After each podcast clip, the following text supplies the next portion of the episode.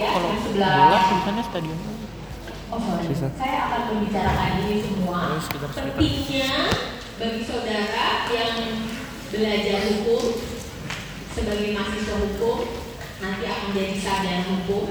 Penting sekali untuk belajar tentang ilmu-ilmu kenyataan hukum.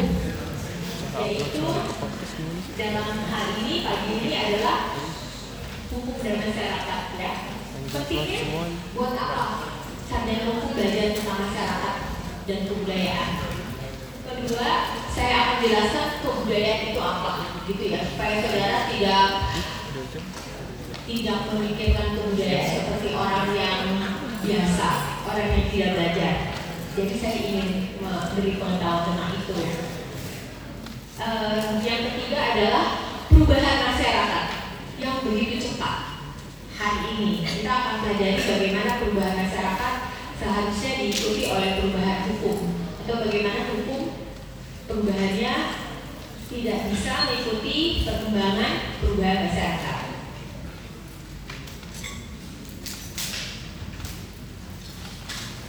Ya, saya kembali ke soal epistemologi hukum ya. Jadi ini kita sedang belajar di Fakultas Hukum. Mengapa? Ada suaranya sih kalau foto? Yang ada suaranya kalau foto? bukan hanya ilmu dogma yang di sebelah kiri ya, ilmu dogma.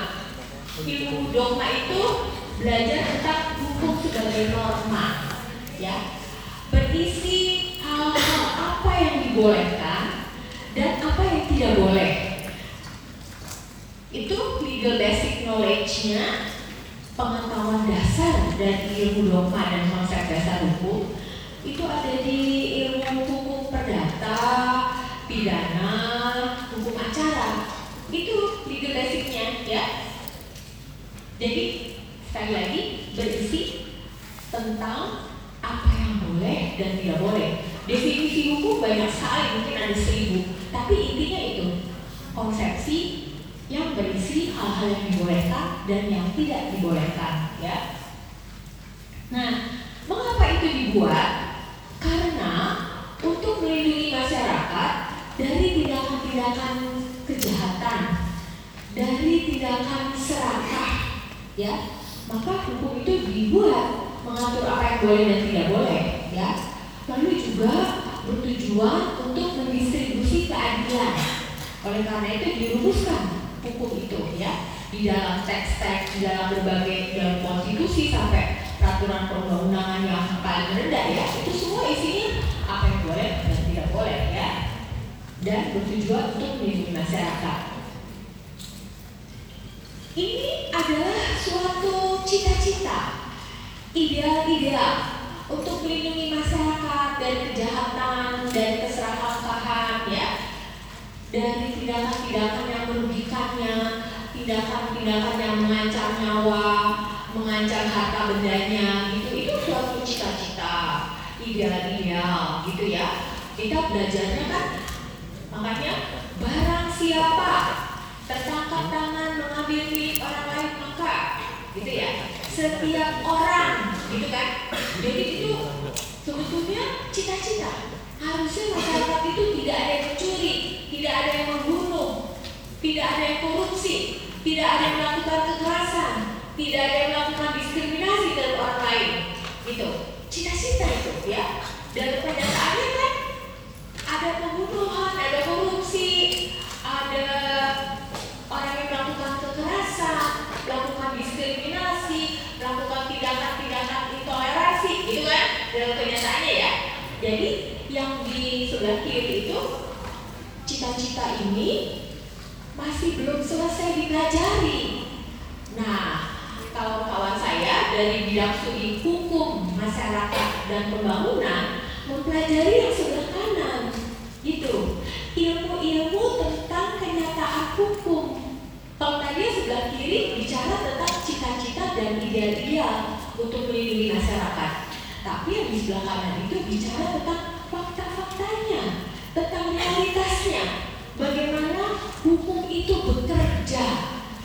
Bekerja dalam arti bagaimana hukum itu direspon oleh masyarakat. ya.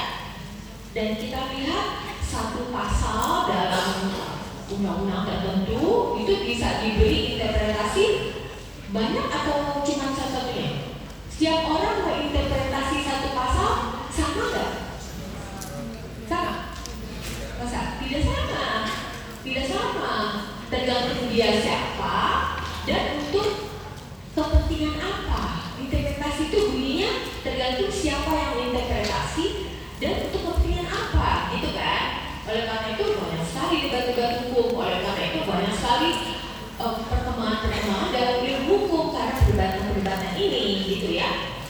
Nah, eh, ilmu tentang kenyataan hukum belajar tentang bagaimana hukum bekerja dalam masyarakat, bagaimana hukum direspon oleh warga masyarakat, ya, bagaimana warga masyarakat itu akan mematuhi suatu cita-cita yang ada di teks itu atau tidak mematuhi atau melanggarnya dan harus bisa dijelaskan kenapa.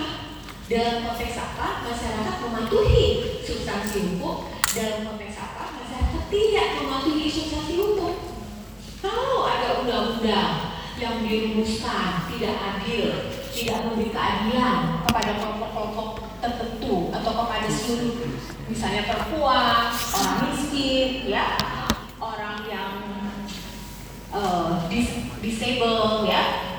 Ini universitas nih harusnya memberi kuota pada mahasiswa yang disable harusnya loh. Sekarang sudah banyak uh, universitas di negara-negara lain sudah kayak gitu. Nah oke, okay. jadi uh, apabila warga masyarakat merasakan hukum negara yang dibuat oleh DPR, dibuat oleh eksekutif itu tidak atau kurang mengakomodasi rasa keadilannya, mereka punya kapasitas untuk menciptakan hukumnya sendiri. Ya kan? Kalau yang tinggal di Jakarta itu masih ingat 3 in 1? Dalam satu mobil harus ada tiga orang kalau ke Sudirman, ya kan? Apa yang masyarakat lakukan? Karena dia nggak mungkin bawa tiga orang. Joki. Nah itu mereka bikin aturan-aturannya sendiri, ya kan? Itu salah satu contoh saja gitu.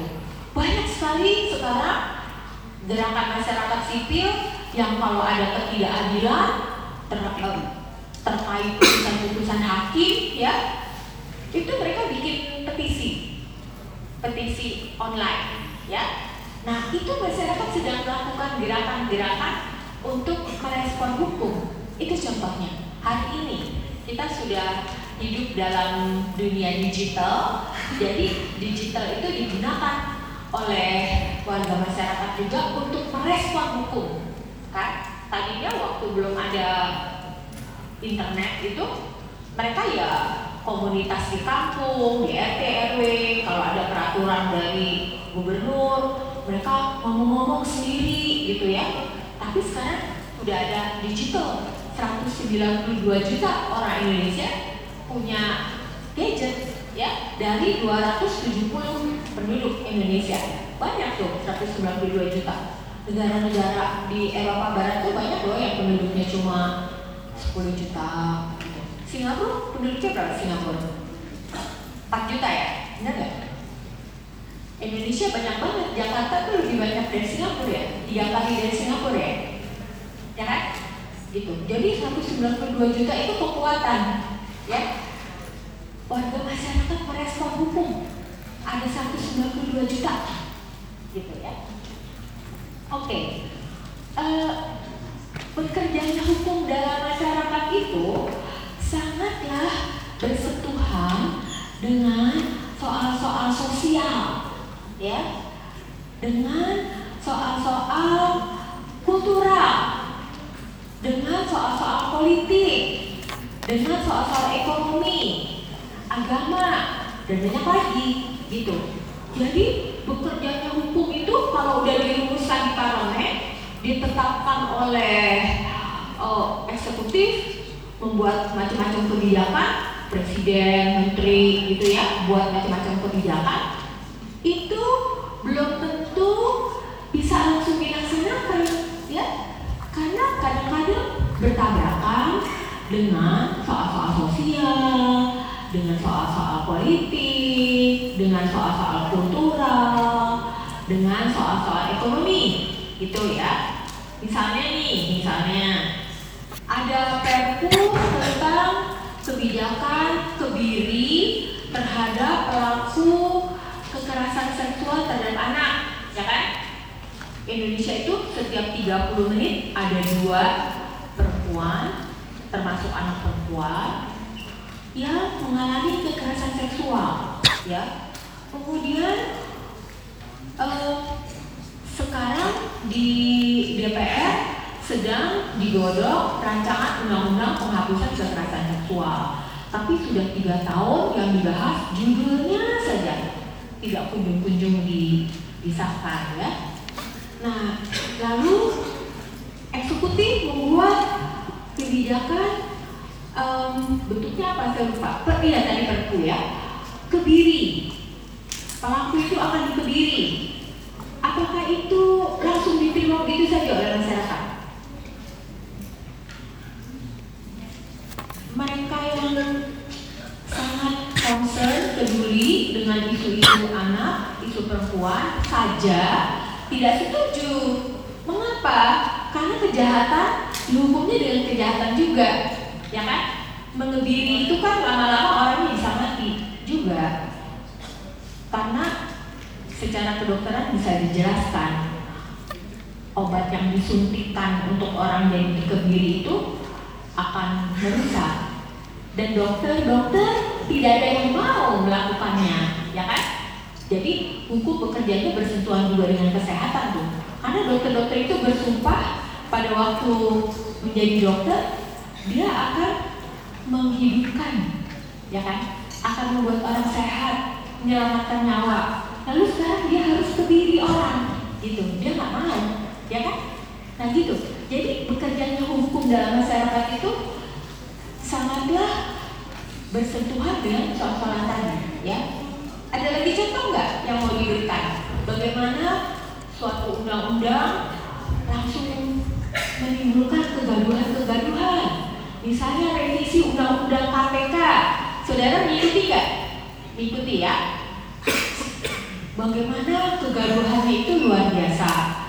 Karena KPK yang tadinya sangat mandiri sebagai lembaga independen itu hari ini harus punya dewan pengawas, harus punya sejumlah prosedur-prosedur perizinan. Yang itu akan menyulitkan langkah-langkah untuk membasmi korupsi. Gitu ya. Gaduhnya luar biasa kalau saudara lihat. Gitu. Jadi undang-undang hukum ya kebijakan termasuk hukum itu dalam bekerja tidak begitu saja gampang ada soal sosial politik ekonomi gitu ya itu tidak segampang itu nah inilah yang dipelajari oleh ilmu-ilmu tentang kenyataan hukum. Ilmunya apa saja? Antropologi hukum, sosiologi hukum, politik hukum, psikologi hukum, sejarah hukum. Hari ini ada lagi ilmu-ilmu baru, social legal studies. Di ruangan sebelah sana, di SNT, barusan saya ke sana, itu ada profesor dari Belanda yang sedang menjelaskan tentang ilmu baru comparative law. Jadi ilmu perbandingan hukum ya. Jadi ilmu hukum itu berkembang terus gitu. Di negara-negara lain sudah lama ada kuliah-kuliah bidang-bidang yang lebih khusus tentang bagaimana hukum-hukum itu uh, menjadi ilmu yang baru karena dikaitkan dengan perkembangan masyarakat di isu-isu tertentu. Nanti saya beri contohnya ya. Um, nah, hari ini jadinya kita mesti tahu bahwa ada studi-studi hukum yang interdisiplin, gitu. Studi hukum yang interdisiplin. Nah, tadi sosiologi hukum, antropologi hukum, politik hukum dan lain-lain itu gender dan hukum ya. Kami punya mata kuliah itu wanita dan hukum. Nanti akan ganti deh namanya jadi gender dan hukum. Fakultas Hukum UI tahun 92 memiliki kuliah gender dan hukum. pertama kali di Indonesia ya oleh para profesor senior, Profesor Ironi, Profesor Sagi dari Fakultas Psikologi ya. Kami bersama-sama mempopulerkan kuliah itu ke seluruh Indonesia. Hari ini tidak kurang dari 50 fakultas hukum memiliki kuliah tentang gender dan hukum ini. Ya, nanti kita akan bicara lebih banyak soal ini di di caption yang berikutnya. Mbak, kasih. Next one. Ya. Nah, tadi jadi saudara mengetahui bahwa secara asal usul epistemologi itu ilmu hukum ada dua ya. Jadi ilmu dogma, yang satu lagi studi tentang ilmu kenyataan hukum, ya kan? Tapi kan yang lebih populer ya ilmu dogma. Kalian ini uh, saya yakin sebagian besarnya ingin jadi lawyer, ingin jadi corporate lawyer supaya dapat uang banyak gitu nggak? Ya.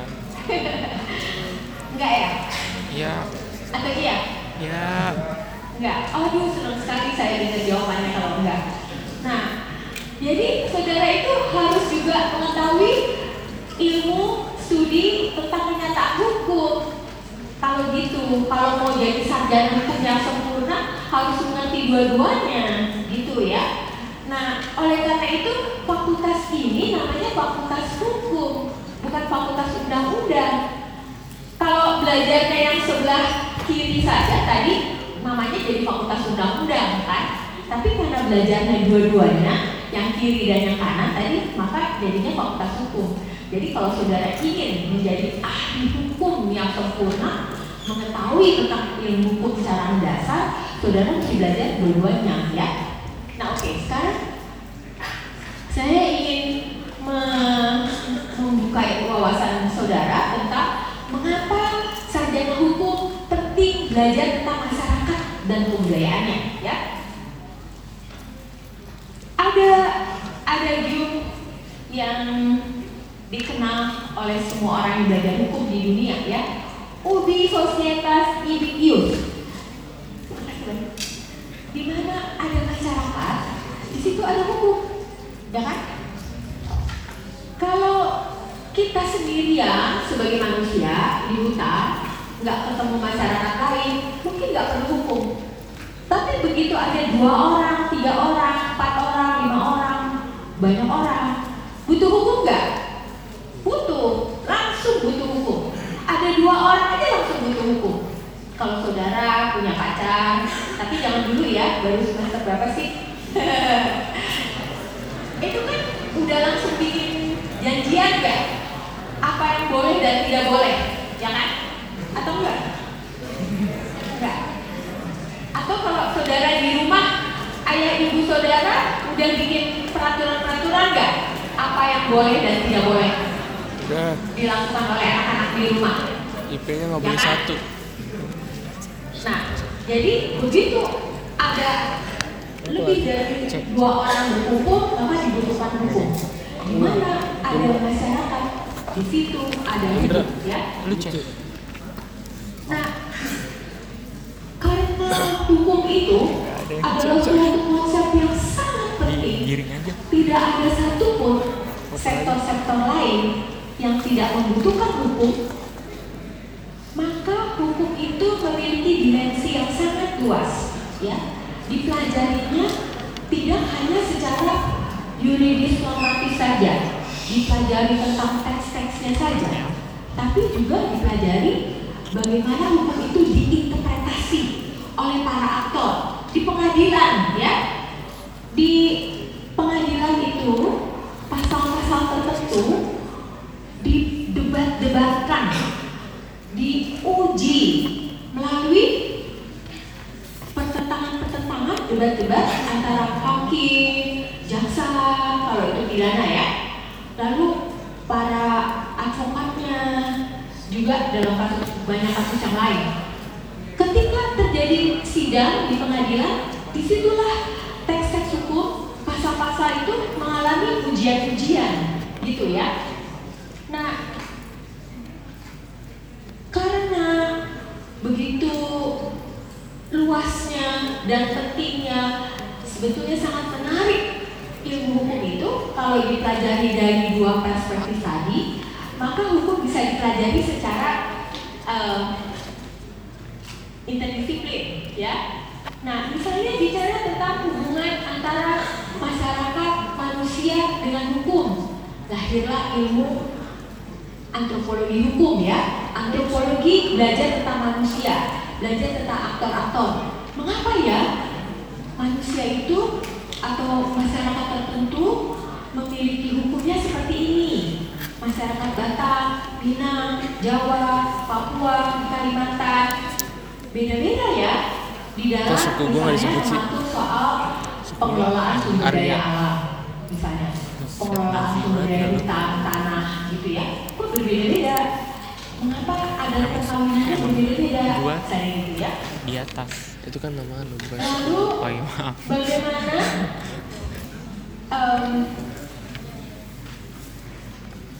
masyarakat sebagai homo socius ya itu dipelajari oleh ubi societas ibis dan yang kami selenggarakan adalah kuliah sosiologi hukum ya. Homo socius. Masyarakat itu manusia itu kalau sebagai uh, human being banyak ilmu yang mempelajari manusia ya.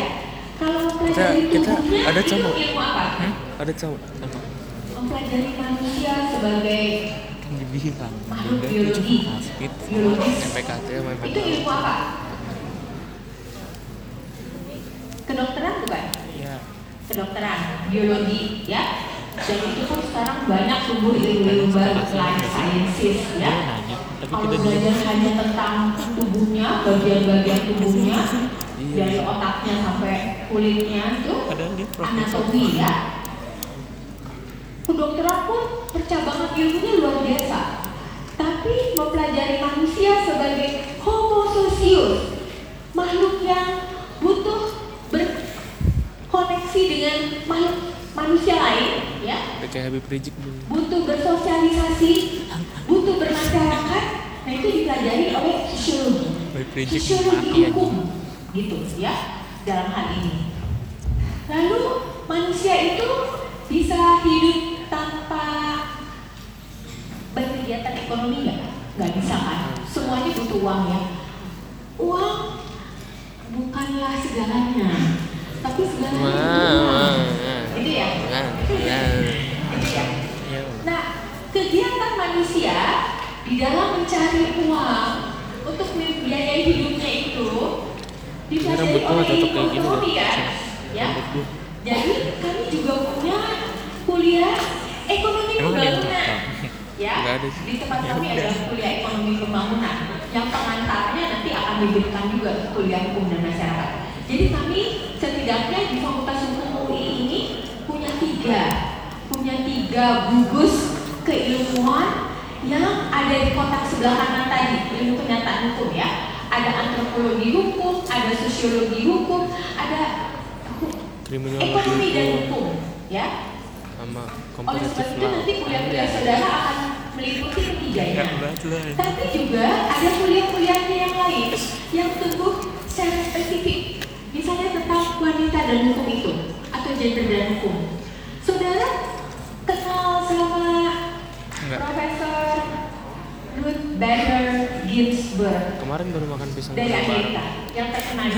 Siapa yang sudah pernah nonton ya? atau? Kenal. Profesor Ruth Kemarin ngantri boker Belum kenal ya? Jadi butuh kita nonton sama-sama. butuh filmnya? Ih, giliran nonton ya lu pada jawab kenceng lu siapa dia ya. orang-orang pada Dia itu adalah profesor yang mula-mula di Harvard lalu pindah ke Columbia dan dia tokoh yang memperjuangkan hak hak perempuan di Amerika. Kemudian dia menjadi tokoh yang sangat dihormati tidak hanya sebagai profesor tapi juga banget. sebagai lawyer. Kemudian dia menjadi hakim di Supreme. Court Amerika.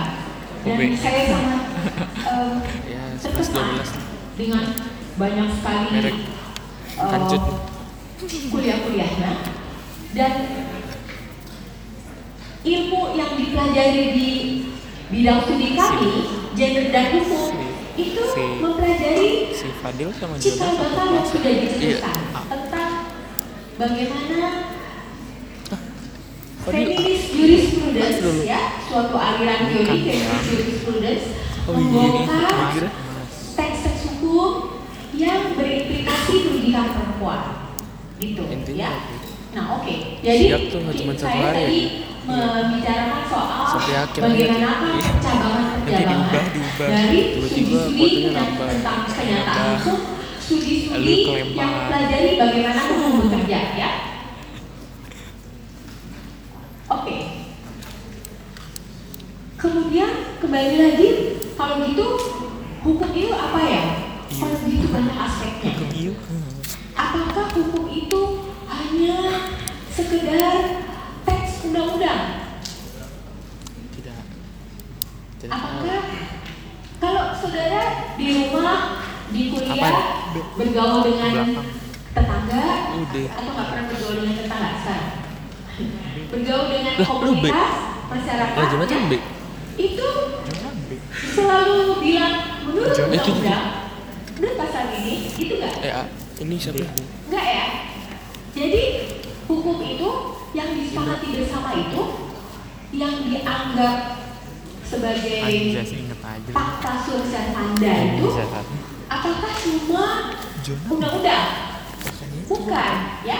Jadi dokumen antropologis yang hidup di masyarakat itu ada bukan hanya hukum negara satu-satunya yang memonopoli perilaku kita, tapi ada hukum adat, ada hukum agama, ada hukum kebiasaan, ada kesepakatan-kesepakatan di antaranya. Tapi jangan lupa juga ada percampuran-percampuran di antaranya. Nanti kita akan lihat di caption berikutnya ya. Silakan Mbak.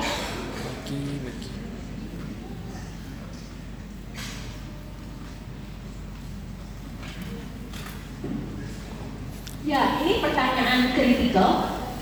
Jadi saudara-saudara, kalau saudara menjadi mahasiswa UI sekarang semester kedua ya, itu saudara mengalami em, apa namanya inisiasi, mengalami dalam hidup itu suatu perpindahan hijrah dari sekolah dasar dan menengah menjadi mahasiswa ya?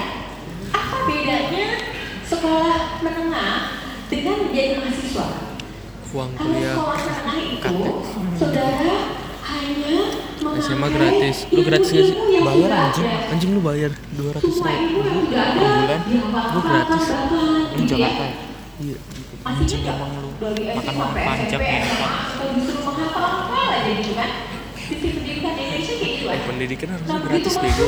Di Depok mahasiswa, bayar anjing. Gue gurunya korupsi. Pemkot lu korup. saudara itu Bukan Pemkot menjadi anjing kan udah dijadiin seseorang udah diituin ke yang itu kan harus berpikir Udah diituin ke provinsi kan. berpikir Itu jadi bayar skeptikal, anjing. 200.000. mempertanyakan, selalu bertanya, ini kenapa ya undang-undang ini kok ada pasal yang begini kayak gini? Ini kenapa ya? Kok masyarakat butuhnya adalah mengatasi banjir, tapi yang dibuat kebijakannya beda. Misalnya bayar kuliah paralel. Kayak gitu, ya. Jadi saudara harus berpikir kritikal, skeptikal. Itulah mahasiswa. Aduh, Oleh karena itu, dalam sejarah Indonesia selalu yang melakukan reformasi adalah gerakan mahasiswa. Masih ingat? Kalau saudara lihat sejarahnya 65, eh, 74, SMA. 98, ya. Itu mahasiswa selalu berada di depan, ya. Nah, jadi angkatan angkatan bawah itu kan harus menjadi pertanyaan saudara. Bagaimanakah masyarakat merespon hukum? kita Angkatan gua 200. sesuatunya sudah tepat gua 300. atau ada yang salah? Oh, dulu atau satu juga. Ada yang perlu direformasi, Anjing. direvisi. Apalagi kalau Ke Jakarta ya. Kakaknya siapa, Bang Jadi Bang? perkembangan masyarakat itu sangat enggak, cepat. Jalur- kali ini jalur karena ada temuan teknologi, sains, tapi perkembangan hukumnya lambat, nggak bisa mengikuti gitu ya. Oke, bagaimana hukum bekerja dalam masyarakat? Apakah hukum bekerja memberi keadilan kepada setiap orang? terutama kelompok-kelompok yang tidak diuntungkan itu, ya. Mengapa masyarakat berubah? Masyarakat berubah, itu pasti berubah. Next, Mbak. Next.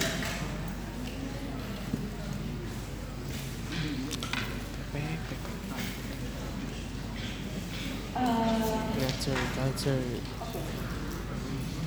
Nah, Lupa, lupa, sebelum lupa. sampai ke soal perubahan masyarakat, Ada pertanyaan? saya akan memberi kepada saudara konsep yang cukup dasar ya tentang kebudayaan. Kan kalau belajar tentang ya, hukum itu harus Enggak. belajar tentang masyarakatnya, harus 50. tentang kebudayaannya Iya, juga, ya kan? masyarakat dan kebudayaan di mana hukum itu berada. Kalau nanti saudara jadi hakim ya, hakimnya orang Jawa ditugaskan di Makassar. Saudara perlu belajar tentang budaya orang Bugis nggak? Perlu. Perlu. Orang Papua menjadi hakim di Jawa Barat. Perlu nggak belajar tentang budaya Sunda. Sunda? Perlu. Perlu. Mahasiswa saja di antara saudara ada yang yang tidak berasal dari Jakarta atau Depok. Boleh tulis tangan nggak? Yang dari luar kota asalnya. Boleh tulis tangan nggak? Dari Sumatera, Indonesia Timur. Kenapa nggak mau tulis tangan? Saya dari Jerman. Atau semuanya orang Jakarta? Saudara dari mana? Dari Palembang. Oke, terima kasih. Yang lainnya ada yang dari Sumatera? Dari dari Sumatera Utara? Ada nggak? Oke, berapa orang di Sumatera Utara? Hei, Terima kasih. Ada dari Sumatera Utara, Sumatera Selatan. Sumatera Timur. Ada yang dari Lampung nggak? Dari Lampung. Ya. Oke, dari Sumatera ya. Jerman, ada yang dari Jerman. Bengkulu nggak? Nggak ada. Ada yang dari Kalimantan? Halo. Ada yang dari Kalimantan? Wakanda, Wakanda. Nggak ada. Dari Indonesia Timur? Nggak ada.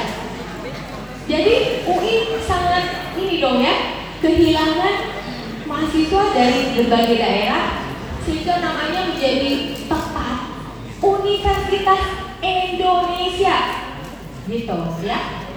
Jadi kurang tuh Indonesia-nya. Indonesia Timur sama sekali nggak ada. Kalimantan nggak ada. Atau malu untuk tunjuk tangan? Malu, Kenapa? malu, malu. Malu sama anak-anak Jakarta? Uh. Uh. Jadi ada Oh. Profesor Edward memek. dia itu melakukan penelitian di Medan dan Bandung. Orang di Medan itu tidak memiliki kebudayaan dominan. Tidak ada kebudayaan dominan di Medan. Orang Batak, orang Melayu, orang Cina, Cina. Jawa, Cina, orang Cina. Teli, sama kuatnya nggak ada. Jadi di sana nggak perlu ada hubungan-hubungan marga dan lain-lain nggak perlu. Tapi di Bandung nggak di sana itu ada kebudayaan dominan, yaitu kebudayaan Sunda. Sunda, ya. Mahasiswa yang berasal dari Sumatera Utara, yang berasal dari tempat-tempat lain, diterima di ITB, diterima di Pajajaran, mereka harus berbudaya Sunda, berbahasa Sunda, Tapi kita yang terima di UI bahasa Betawi. bersopan santun UI dan kan masuk Depok. etika Kan masuk Jakarta. secara. Sunda. Mengapa? Tapi kan dia Supaya diterima. alamatnya masih Jakarta. Kan? Tapi dia Gitu. tapi Jakarta. Kalau mahasiswa dari mana-mana itu sekolah di Jogja, di. UGM atau di tempat-tempat lain, perlu nggak berbudaya Jawa supaya diterima? Saudara kalau ke Jakarta nggak perlu ada budaya yang saudara harus tunduk-tunduk karena di, di Jakarta tidak ada budaya dominan gitu. Makanya penting sekali belajar tentang budaya itu. Sama juga kalau saudara nanti jadi hakim, jadi jaksa, kalau politik enggak kali ya itu saudara harus belajar tentang kebudayaan di mana saudara berada gitu ya oleh karena itu penting belajar tentang masyarakat dan Itu yang di foto tentang siapa sih? jadi kebudayaan itu atas. apa sih saya yakin di antara saudara Apa banyak yang selama ini Si Tom. salah dalam berpikir tentang kebudayaan saudara pikir kebudayaan itu hanyalah sidang nyanyi-nyanyian, Ya udah. pertunjukan-pertunjukan seni. Gitu. Enggak lah, bukan itu, ya. Jadi orang itu butuh kebudayaan karena dia harus berhadapan di challenge Iyalah zaman sekarang oleh pas masih satu muka palsu. alam. kan ini Alam, didiriin ya. 150 tahun yang lalu Jadi mereka yang hidup di Iya. wilayah-wilayah yang punya Paling mukanya musim, doang. ada winter, ada summer, udah spring, ada. segala macam. oh udah nih orang Spring satu lagi apa? Autumn itu harus beradaptasi dengan ini enggak dengan cuaca-cuaca itu. Iya. Bagaimana caranya mas mahasiswa Indonesia di Jerman umurnya kira-kira seperti saudara Jerman. dia menemukan teknologi nano nano teknologi nano ya. Dia bisa bikin jendela nano itu partikel-partikel yang amat kecil ya. Dia bisa bikin jendela. Kalau winter jendela itu bisa memancarkan panas. Sebaliknya kalau panas dia bisa memancarkan dingin. Gitu. Nah itu artinya manusia itu perlu pengetahuan. Perlu cara berpikir untuk bisa menghadapi alam. Kenapa hari ini eh, orang yang di tempat dingin itu menghadapi winter ya butuh jas yang tebal banget. Karena kalau winter itu bisa minus minus 10 derajat bisa. Kalau di Rusia bisa berpuluh-puluh lagi ya. Di Skandinavia juga. Jadi mereka membutuhkan pakaian yang dirancang supaya hangat.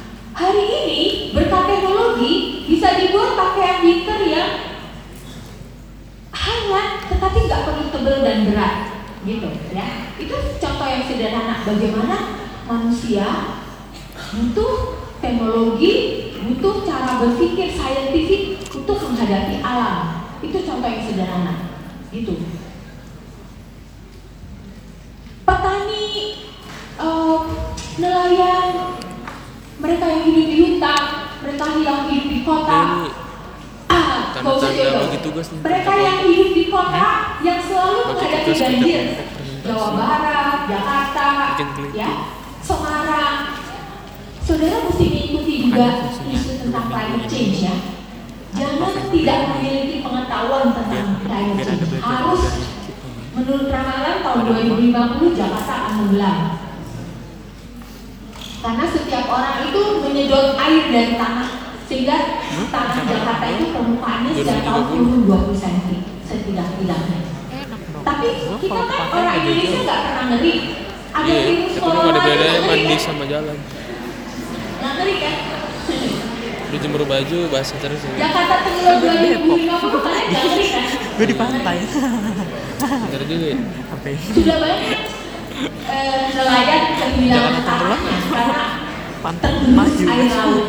Nggak membuat kita Wah, berenang. Hebatnya itu orang Indonesia. gue mau mikir temen badan Nah, jadi orang Indonesia itu lagi Depok ya. butuh teknologi, butuh pengetahuan, butuh kebudayaan itu nah artinya untuk menghadapi alam, gitu ya.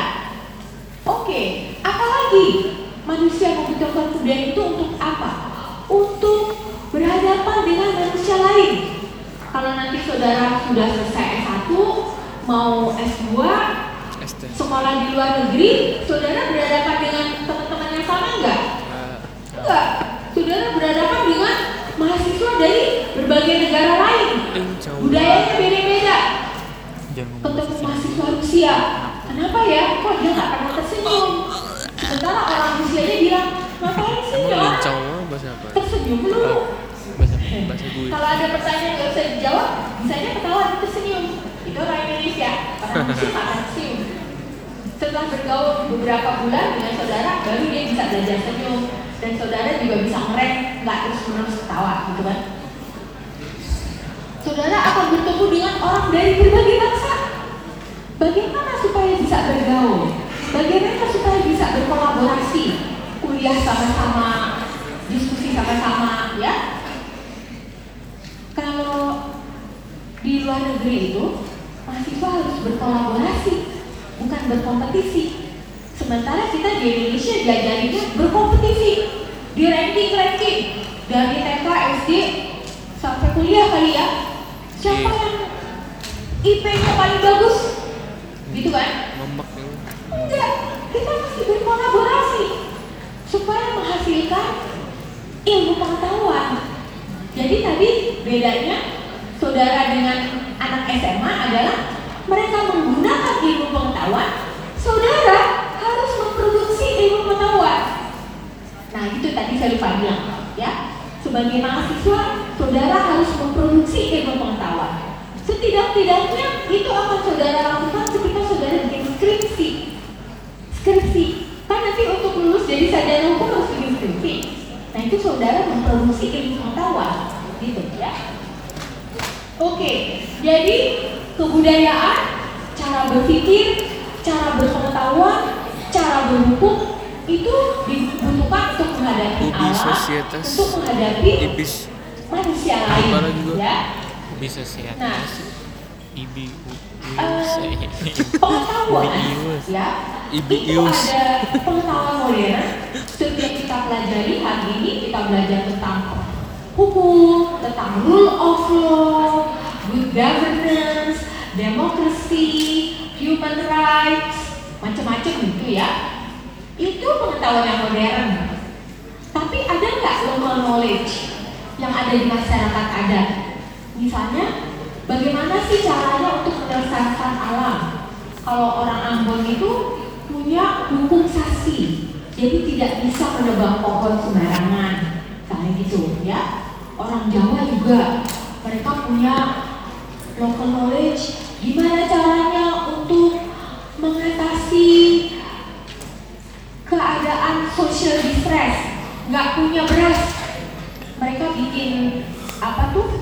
Jimpitan. Jimpitan itu jimpit itu genggaman ya. Jadi ada orang yang mengkolek beras dari rumah ke rumah lalu dikolek menjadi milik bersama. Kayak gitu ibu-ibu rumah tangga ya. Ibu-ibu saudara di rumah itu punya local knowledge yang luar biasa. Dia tahu sayurnya harus dikasih bumbu apa supaya saudara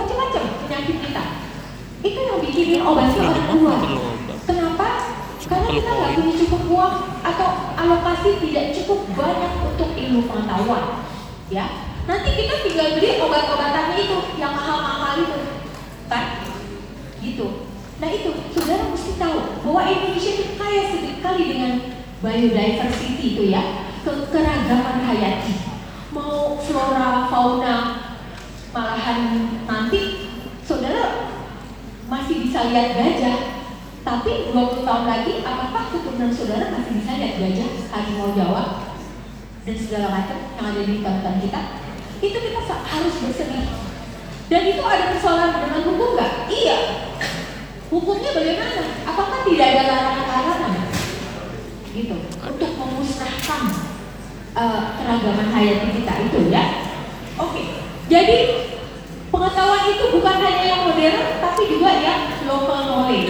sih? Yang paling sederhana itu ada di dapur Pelajaran ini. rumah kita. Ibu-ibu kita paling tahu. Kalau saudara sakit perut dikasih kunyit, kalau saudara demam dikasih jahe, 50 kali 3 kalau saudara panas, waktu saudara masih bayi dan kecil, Iya. ibu-ibu saudara memberikan apa? Kompres dari es. Itu local knowledge kan? Yes. Oke ya. Next mbak, next. Dua setengah jam dari jam 11 Makasih. Nah, kebudayaan ya. Nanti saya akan sampai pada definisinya. Ini Sekarang jam. 11 kan? Lahir karena ada Eh, kebutuhan sampai jam satu manusia. Kebutuhan manusia itu ada yang primer, harus kebutuhan apa itu? Sandang, tangan, papan, ya. Prokreasi, prokreasi itu eh, melipat gandakan manusia lain, gitu, ya. Prokreasi. Kese- apa ya? Kalau saudara nanti menikah, itu kebutuhan se- F19 prokreasi, siapa? ya. Ngaku, nanti ngaku-ngaku lu Itu kebutuhan primer. Ya? Kebutuhan sekundernya tahu selain gua yang bersifat sosial. Jadi saudara-saudara itu Anda eh, Jenggot ya, bukan jambang. kebutuhan primer untuk makan, ya, untuk bisa punya rumah. Gue juga punya jenggot Itu so- sorry sorry, saya lihat banyak tuh yang saya ngomong tapi saudara mainan HP. Jadi kayaknya saya nggak ada gunanya, Udah kan? Boleh nggak kita juga sebagai human sociopus, ya, sebagai homo sociopus, masyarakat manusia yang butuh bermasyarakat, kita juga memiliki respect kepada orang lain.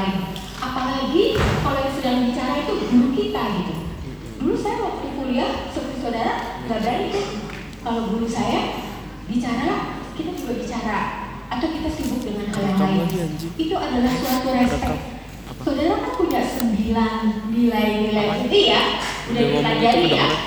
Nah itu antara lain bukankah menghormati orang lain ya? Jadi kalau ada orang bicara, saudara main HP itu nggak sopan sama sekali. Kalau saudara bertemu dengan teman lama di meja makan atau di keluarga lagi makan main HP itu sama sekali nggak sopan. Oke? Maaf ya kalau saya mengatakan itu ya. Kita kembali lagi. Jadi kebutuhan untuk sandang, pangan, papan itu kan harus diupayakan, harus kerja. Dalam bekerja itu saudara butuh bersosialisasi dengan orang nggak? Melamar kerja, wawancara, lalu udah diterima, saudara mesti bekerja sama dengan orang-orang di departemen saudara, di divisi saudara, gitu kan? Jadi kebutuhan sekunder itu adalah kebutuhan untuk bersosialisasi, bermasyarakat, berkolaborasi supaya kebutuhan primernya bisa didapat. Kalau saudara sekolah jadi sarjana hukum itu kebutuhan primer atau sekunder? Kebutuhan untuk menjadi pinter, ya kebutuhan sekunder itu, ya supaya saudara diakui kepakarannya, supaya saudara bisa menyumbang kepada masyarakat, kepada bangsa ini melalui karir saudara nanti, gitu. Oleh karena itu saya mesti sekolah hukum, fakultas hukum UI. Nah, itu gitu ya, kebutuhan sekunder. Kebutuhan integratif muncul dari esensi manusia sebagai makhluk yang punya otak dan Kenapa sih punya harus dikasih moralitas kurung gitu kebutuhan yang hakiki, Human needs. yang esensi ketika kita bermasyarakat itu kita Subjek. beda dengan makhluk lain ya makhluk hewan. Ya. jadi di dalam bermasyarakat itu ada etika etika kan nggak ada hukumnya nggak ada sanksinya. Kalau dilanggar tidak ada penjaranya tapi kalau itu dilanggar kita menjadi manusia yang tidak bermoral. Ya banyak nggak contohnya? Manusia yang tidak bermoral? Banyak, banyak nggak? Banyak. hari ini dunia dunia maya, media sosial, bahkan tidak hanya dipakai untuk tujuan-tujuan baik, tapi juga untuk tujuan-tujuan menghina-hina orang lain, ya, menyiar-nyiarkan kebencian kepada orang lain. Itu loh dia rasnya beda, etniknya beda, agamanya beda, Tunggu Jerman. jadi, ah seperti contoh mahasiswa Indonesia seperti saudara yang belajar di Wuhan, Wuhan tempat di mana virus corona itu sedang merebak ya. Mereka menderita sekali karena pemerintah di sana tidak mem- membolehkan mereka keluar karena itu untuk melindungi mereka dari infeksi virus corona ya. Kemudian banyak negara termasuk Indonesia yang orang-orang yang ada di Wuhan, yang mahasiswanya ada di Wuhan, mahasiswa itu aset bangsa ya, Iya. itu minta dijemput. Dan orang Indonesia, pemerintah merasa perlu menjemput karena itu adalah anak-anak kita. Lalu Oh. mereka dibawa secara khusus dengan kapal, eh, dengan pesawat Indonesia dibawa ke Natuna. Kenapa Natuna? Karena jauh dari pemukiman. luar di Indonesia sehingga perangkat pertahanannya dibuat paling bagus karena waktu itu kan ada juga isu Cina mau mengambil Natuna mengklaim Natuna sebagai wilayah Cina gitu kan maka pemerintah itu langsung membuat pertahanan yang baik sekali termasuk rumah sakitnya oleh karena itu mahasiswa Indonesia dibawa dari Wuhan ke Natuna karena di sana paling lengkap fasilitasnya apa yang terjadi ada ada yang tahu apa yang terjadi Ada yang masyarakatnya menolak. Ditolak? Iya. melalui demo-demo yang diinisiasi oleh wakil bupatinya sendiri. Coba bayangkan, itu cara-cara intoleransi ya, intoleransi kan? Mending gua jadi wakil bupati. Segala macam tanpa mereka tahu sebetulnya infeksi itu apa, virus corona itu apa, menularnya dengan cara bagaimana.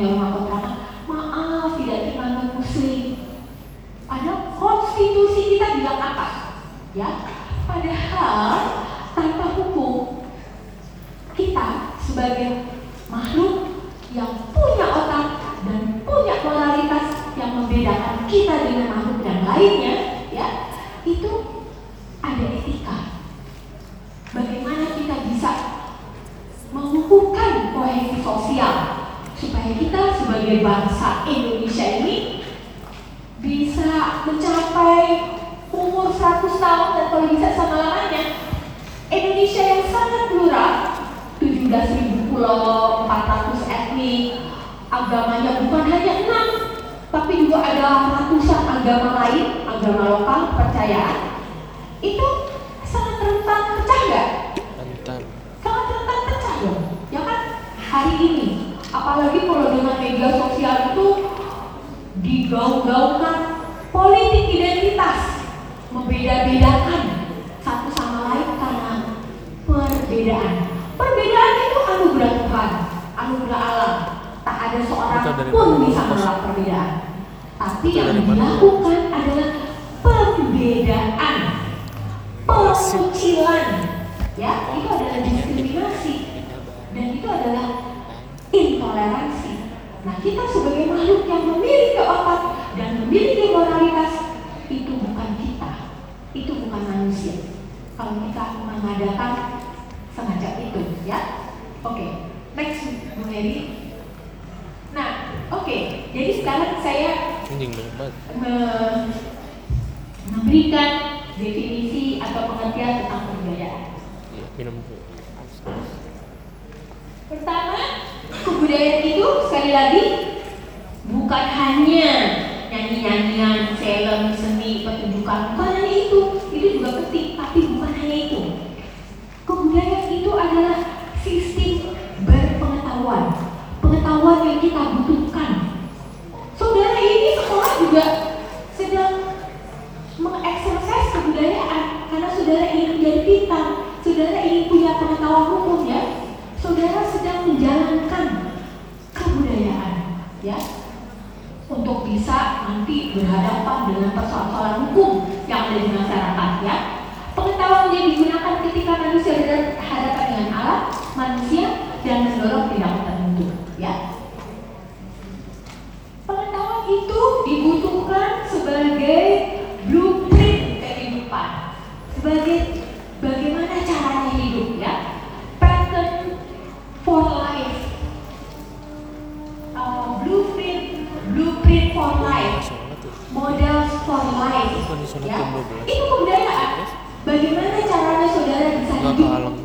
pelajaran. harus apa yang boleh dan tidak boleh harus bertindak seperti apa itu kebudayaan.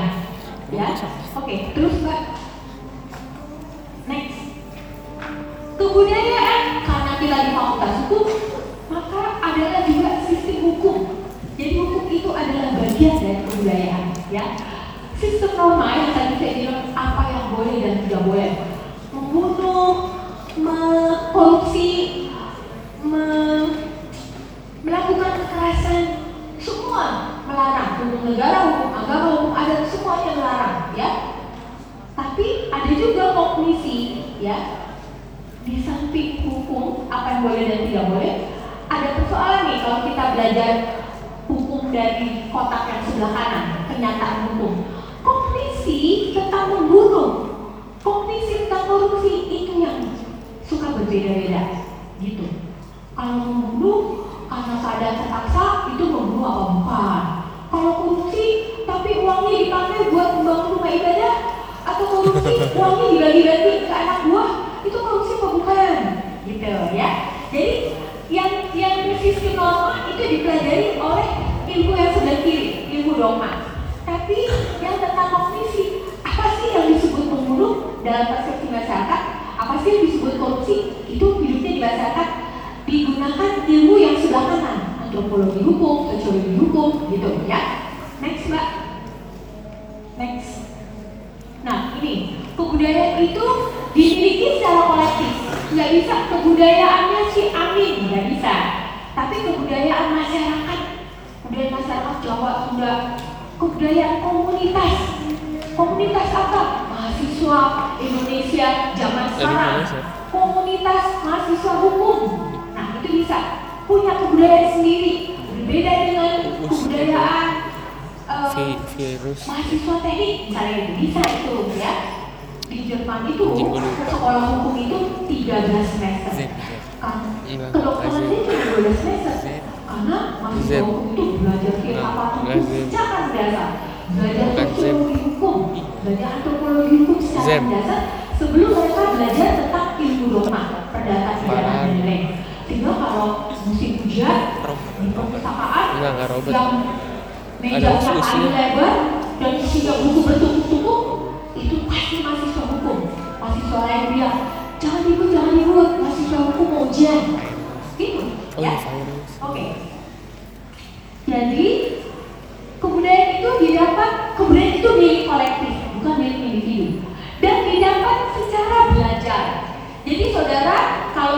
diajarin sama orang tua nggak bisa makan pakai garpu dan sendok waktu masih kecil. Tidak bisa pergi ke toilet. Nggak bisa. Aja, mengatakan mama papa selamat pagi. Biasanya itu nggak bisa. Itu semuanya harus dipelajari ya. Lalu juga didasarkan pada simbol karena kemudian itu juga sistem simbol. Saudara bisa mengerti apa yang saya sampaikan? Karena kita share simbol yang sama yaitu bahasa saudara mengerti tulisan saya yang ditulis dalam bahasa Indonesia? Karena kita share bahasa yang sama. Bisa mendengar, bisa mengerti apa yang saya maksud karena kita share bahasa yang sama. Itu kebudayaan ya? Integrasi. Ya, kebudayaan itu satu. terintegrasi ya? Ada unsurnya ada tujuh kebudayaan itu. Saudara bisa pelajari lebih jauh ya? Bahasa sistem ekonomi sistem hukum organisasi sosial sistem hukum ya? Itu terintegrasi satu sama lain. Kemudian kebudayaan berubah sepanjang waktu. Next mbak next. nah Iya, tapi next sampai ke rumah. Ini- ini agama ini cuma menjelaskan bahwa kebudayaan itu bukan milik individu bisa. tetapi milik bersama ya. Tetap next. bisa. Nah, ini nih. Masyarakat berubah, kebudayaan berubah ya. Jadi, kebudayaan masyarakat hari ini banyak yang berubah dari 20 tahun yang lalu. Karena sekarang kita sudah jadi masyarakat digital. Bahkan masyarakat industri tukang 4.0, 4.0 gitu ya. Ini gadget ini saudara masih ingat kuliah saya di semester 1 kali ya? Tentang gadget ya. Gadget ini ilmu apa yang bisa bikin gadget? Sosiologi. Ilmu hukum, ilmu komputer, ilmu ekonomi, ilmu bahasa, macam-macam ya. Eh, tapi yang saya mau bilang, karena revolusi digital, teknologi digital, sains, maka masyarakat berubah luar biasa hari ini ya, yang tidak pernah kita pikirkan. Dulu kan kalau mau korespondensi dengan profesor saya di luar negeri, saya mesti nulis surat ya, datangnya lama pakai pos. Hari ini enggak, pakai WA aja. Datang jawabannya juga segera, gitu ya. Oke, next Mbak. Iya, males. Nah oke, jadi hukum dan kebudayaan adalah dua sisi dari mata uang yang sama. budaya. Apa yang berlangsung dalam kebudayaan, cara berpikir, cara berpengetahuan, itu direfleksi oleh hukum, gitu. Jadi kita mengertinya seperti itu. Saya belajarnya seperti itu. Hukum dan kebudayaan itu adalah dua sisi dari koin yang sama. Apa yang berlangsung dalam kebudayaan itu, begitulah hukumnya, ya. Ubi sosial. IBC. masyarakat IBIUS. distrukturkan oleh hukum dan hukum distrukturkan oleh budaya itu maksudnya ya distrukturkan itu dibentuk dibentuk diposisikan dibuat kayak gitu ya apakah budaya bisa dirubah oleh hukum budaya yang buruk cara berpikir cara berpengetahuan yang buruk bisa diubah oleh hukum. Misalnya zaman dulu di Bali berlangsung uh, budaya sakti. Jadi kalau suaminya meninggal istrinya juga harus ikut menceburkan diri ke dalam api ya. Itu oleh pemerintah Belanda dilarang melalui hukum. Jadi budaya itu berhenti. Di Papua dulu perempuan-perempuan selalu perempuan kan yang dikorbankan ya?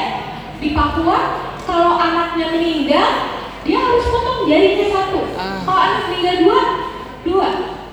Dan padahal di Papua itu mudah sekali berjangkit penyakit malaria ya.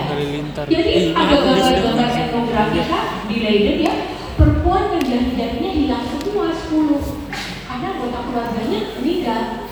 Nah itu pun dilarang oleh Belanda jadi artinya hukum bisa mengubah kebudayaan yang buruk menjadi baik ya. Menghilangkan kebudayaan yang buruk menjadi baik. Budaya ya. Tentu saja hukum juga melestarikan budaya yang baik. Demokrasi rule of law penegakan hukum rights itu kan juga hukum ya. Itu yang harus hukum itu menjadi superior menjadi supreme untuk mempertahankan itu semua ya. Tapi budaya yang dulu juga bisa diubah oleh hukum ya. Itu berarti kita sedang bicara law as a tool of social engineering ya. Reformasi hukum itu maksudnya. Jadi hukum teks hukum dibuat putusan-putusan hakim dibuat untuk mengubah masyarakat. Dari yang sudah baik menjadi baik. Dari yang tidak adil menjadi adil gitu ya. Oke okay. hukum internasional terutama dalam bidang hak asasi manusia ya melarang tahanan, ya, against torture. Polisi nggak boleh menyiksa orang yang ditahan. Itu ada banyak sekali konvensi internasional.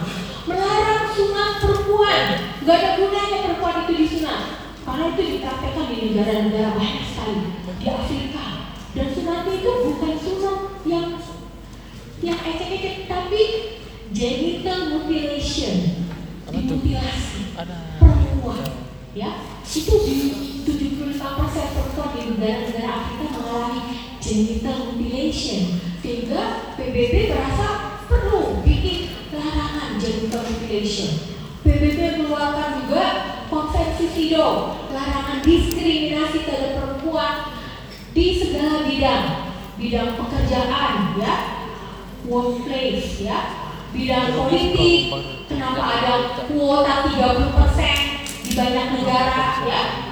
Itu juga hukum internasional. Jadi hukum itu dibuat untuk mengubah ma- masyarakat dari yang buruk menjadi baik keadaannya. Yang toleran yang menghormati orang-orang lain yang berbeda termasuk perbedaan jenis kelamin ya. Perempuan anak-anak perbedaan umur nggak bisa kalau dia anak-anak bukan manusia nggak boleh gitu ya itu banyak sekali konvensi perlindungan anak next mbak Nah, jadi tadi hukum berubah apa sebabnya? Karena pertemuan, pertemuan antar hukum ini, hukum negara dan hukum eh, hukum dari bangsa-bangsa lain, ya itu juga bisa saling mempengaruhi. Hukum Indonesia saat ini mana? Bangsa mana? Belanda. Belanda karena kita dijajah lama sekali ya Dari sampai hari Prancis. ini di dalam perdata. Ada di Yunani. Kalau pertemuan antara Belanda dan Indonesia, lalu kita jadi punya hukum Belanda. Eh, capnya Republik Indonesia tapi isinya Belanda, ya kan? Lalu hukum adat dan hukum agama bertemu. Ada bersandi syarak, cara bersandi kita bulog, ada ya dari Minang. Ya, maka mana yang adat dan mana yang agama itu gak bisa dipisahkan. Jadilah hukum baru, hukum syarak, cara bersandi kita bulog.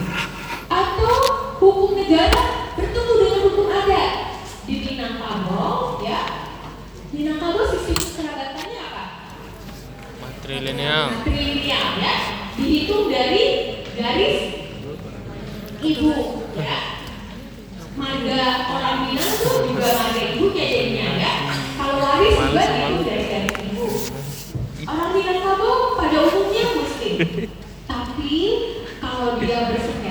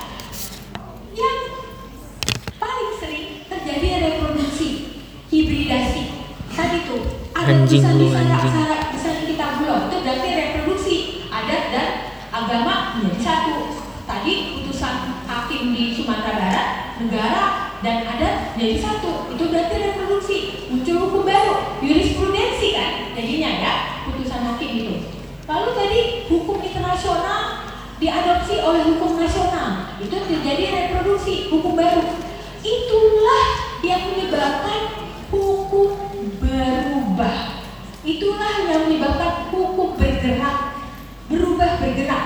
Karena terjadi pertemuan-pertemuan antar hukum ya. Nah ini akan dipelajari di kuliah antropologi hukum yang diselenggarakan oleh bidang studi tani ya. Nanti ya. Tadi perkembangan masyarakat itu akan dipelajari oleh kuliah-kuliah sosiologi hukum. Lalu ada kuliah-kuliah tentang bagaimana eh, perempuan di seluruh dunia mengalami diskriminasi bahkan kekerasan nah itu dipelajari oleh kuliah-kuliah gender dan hukum. Lalu juga ada kuliah di bidang studi kami metode penelitian sosial-legal nah saudara akan belajar bagaimana caranya melakukan penelitian untuk menulis tesis dengan melihat bagaimana masyarakat bekerja, hukum bekerja dalam masyarakat. Bagaimana masyarakat merespon hukum itu ada metodenya sendiri. Dan itu diberi nama metode penelitian media, ya. Nah itu semua ada di bidang studi kami. Next mbak. Nah sekarang kalau hukum berubah karena masyarakat berubah, apa aja yang terjadi gitu? Di negara-negara lain juga banyak di kuliah-kuliah law and technology, law and science, law and health, ya, law and medicine.